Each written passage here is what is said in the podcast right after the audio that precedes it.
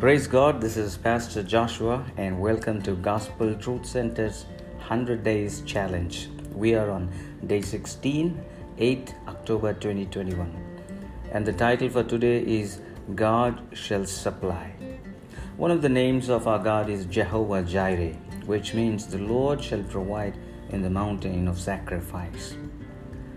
In Genesis chapter 22, God puts Abraham's faith to test by asking him to sacrifice his son Isaac, to which Abraham readily obeyed and passed the test. But it is not as plain as it sounds to us today.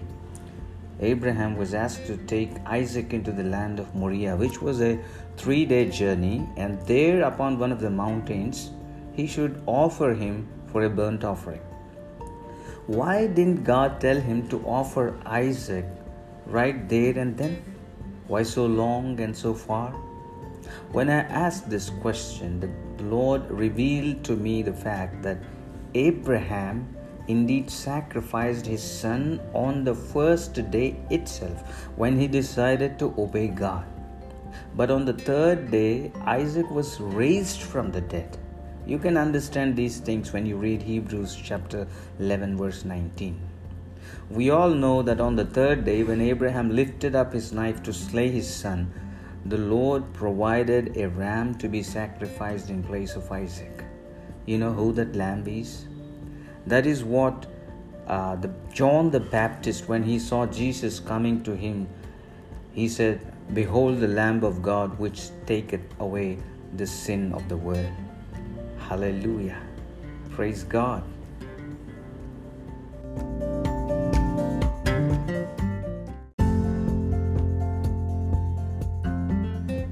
So, every time you face a test, remember God has already provided for you the answer. All you need to do is trust God and just obey Him. The moment you decided to obey God, your provision is waiting for the right time to manifest. Meanwhile, keep faith.